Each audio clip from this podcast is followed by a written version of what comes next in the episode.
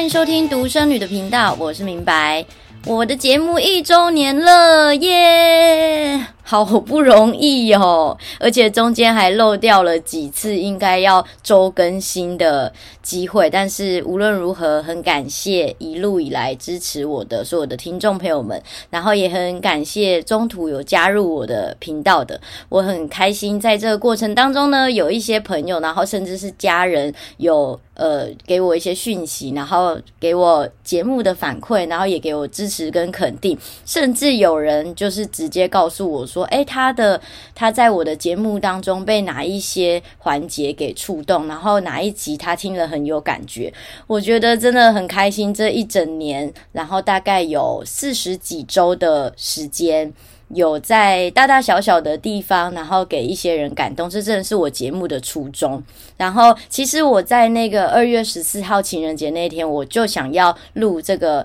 周年庆的特辑给大家，然后在线上跟大家聊聊天。但是就在整理东西的时候，看到了爸爸写给妈妈的那五封信嘛，我就觉得哇，那实在是让我太感动了。所以我就觉得这是一个很特别的时刻，我把它念出来，放在这个空间上，然后也在二月十四号我妈妈生日那天发布了这一则，我觉得更有纪念的价值。当然啦，就是在这个地方还是可以跟大家聊天。虽然说时间日期不是完整的一整年。只有我自己会 care，其实听众朋友们应该还好。好，那呃，我今天想要来聊聊这个节目的初衷，因为朋友有一些朋友是后来才加入的，然后他就说：“哎，你的这个节目呃很有趣啊，什么时候开始的啊？”然后就意外的才我自己才发现说：“哦，其实已经一年了耶。”那其实呃，这个节目会开始也是因为我妈妈。那我我的父母其实在我人生当中影响我真的非常非常大，我不知道是不是大家都像我一样。那可是，其实我相信每一个人会长成今天这个样子，都会跟你的原生家庭有非常大的关系，不管是好的还是坏的。我自己的感触是，我妈妈一直在我的人生清单当中留有。非常重要的位置。我在每一年或者是每一次列下我的愿望清单的时候，它都一定是会在某一个项目里面。不管他今天是第一、第二、第三，他就总是在前三名。那其实就很想要让他过好日子啦，没有什么其他的。那这好日子包含可能他想要的啊，然后他想去的地方啊等等这一些的。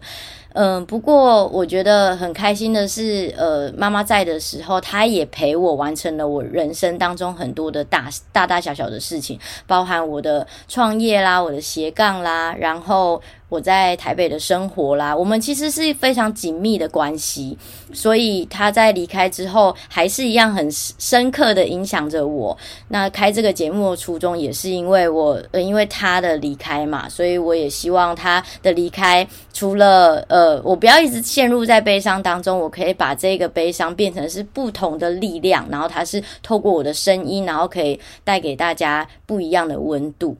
那今天这一集呢，其实是想要来聊聊我们每一个人本身，不是只有代表我自我们自己。为什么会想要讲这个呢？因为在国外嘛，我现在人在迈阿密，我就更有这样子的感触。就常常我们会有一些不经意的行为，然后我们认为。反正可能也许是没有人看到，或是想要呈现一种哦，这就是我啊！如果你不接受，你就滚，这就是做自己的一个表现。可是其实我们只要一旦我们出国了，我们就是代表我们的国家，所以我们做了一些很鸟的事情，然后很。不尊重别人的行为，其实就是代表台湾人怎么样怎么样。我就举一个简单的例子好了。我上一次跟那个有一个 podcast 节目叫做《全球串联早安新闻》的那个浩儿，我们就一起去。录影，那我们在录影的地方，它是一个大楼。我们在搭电梯的时候，其实电梯已经满了。它那个地方不是只有公司行号、摄影棚啊，还有一些住户。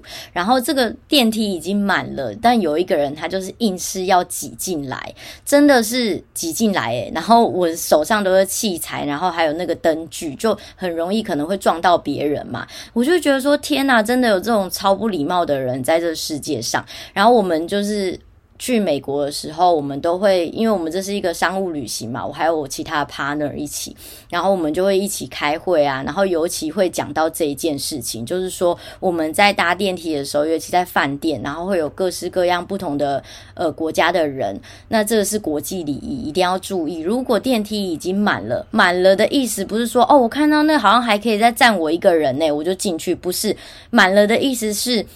只要。你在这个电梯里面，你的肢体有可能会碰到别人，那个就叫做满了。所以你不要看说还有空间，还有空隙，你就想要硬挤进去，那样真的是非常不 OK 的行为，你真的会被老外大瞪一场，或者是你会直接被赶出去。因为呃，外国人说实在的，讲话要直接，是没在跟你客气的。所以这件事就很重要啊。嗯，其实我们每一个人不是只有因为 COVID-19 的关系哦，他们是非常注重人与人之间的空间，虽然他们可。可能可会很热情的跟你打招呼，很有礼貌，很友善，在第一次碰面的时候，但不代表说在电梯里面大家就一定要挤在一起啊。而且，呃，是因为我们台湾呃亚洲人就是特别赶时间，所以会很容易就很容易就可以接受那种啊挤一挤没有关系啦。可是，在国外他们是很注重自己私人隐私的空间，所以呃，尤其是在这样子的小地方，我们就是特别一定要注意。那第二个我想要举例的是，我们在学校啊、职场上面常常会有。一些没有要顾及他人感受的行为，这个时候就很容易被解读为你是一个没有教养的人，所以这时你也不是只有代表你自己，你代表了你的家庭你的父母。我自己在国中的时候就，呃国高中的时候，就会很容易被人家贴标签，就是说哦，我很不良少女啊，家里没有人顾啊。我必须在这边承认，我国中的时候真的偏爱玩，所以没有在注重成绩。可是我也没有做什么真的很夸张 over 的那种不良少女的行为。也许可能在讲话过程中脏话带的有点多。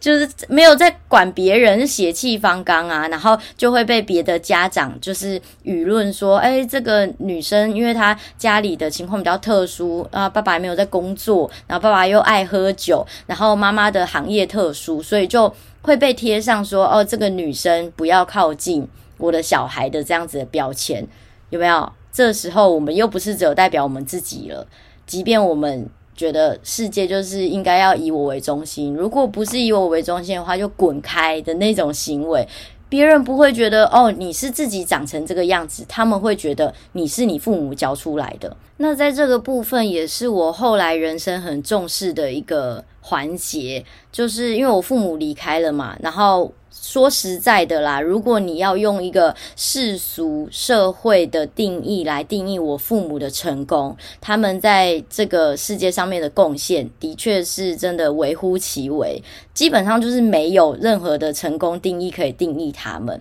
然后我就会深深的感叹到，怎么会这样子？他们对我而言是这么棒的父母，可是好像在别人的记忆当中，他们就是。很模糊的一个存在，就很像是路人甲这样子。我也不是说要他们要成为什么样多伟大的人，只是呃，我会希望，如果假设他们的生命就这样结束了，然后在这个社会上面好像就是一个 nobody 的存在，我会自己想要成为他们的那张成绩单。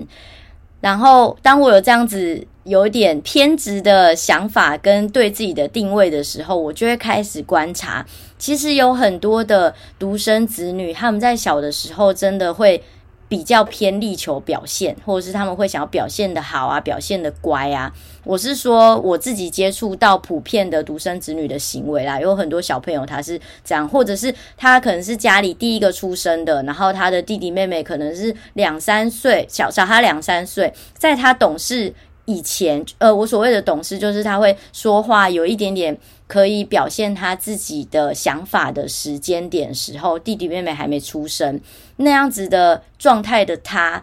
会比较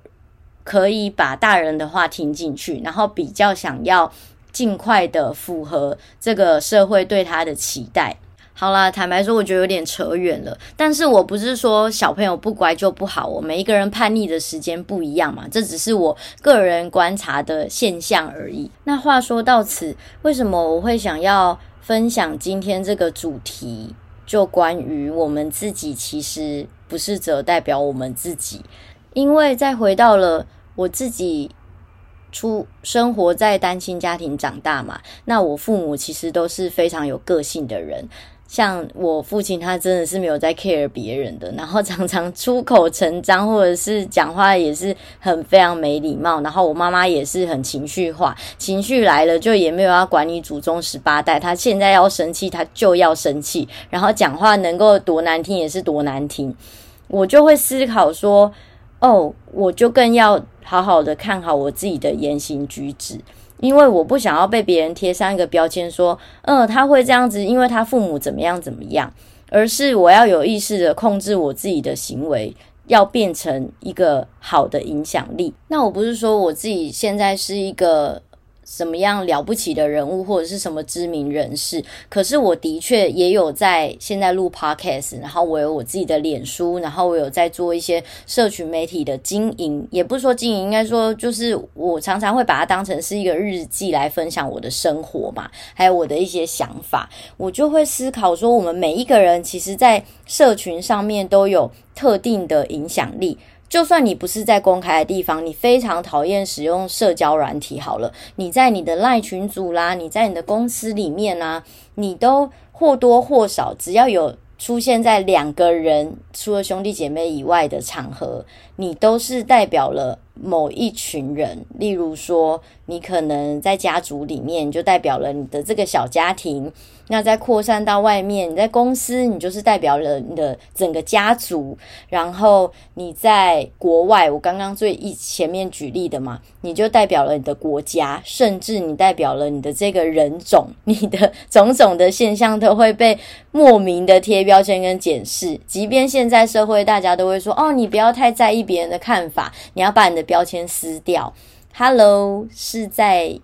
提醒你要礼貌的善待这个世界，好好的做一个好的你自己，而不是总是要用一些很激烈的言语或是很负面的渲染去让别人知道说：“Hello，我是谁谁谁。”你可以用很好的方式去呈现你自己是谁谁谁啊？为什么你一定要用这么激烈的偏激的这个？状态去呈现你自己呢？你想证明你是谁，有的是时间，好吗？那我想要录这一集，不是说我们每一个人要成为多伟大的人，或是设定什么呃，一定要对这个社会有什么样的贡献啊，然后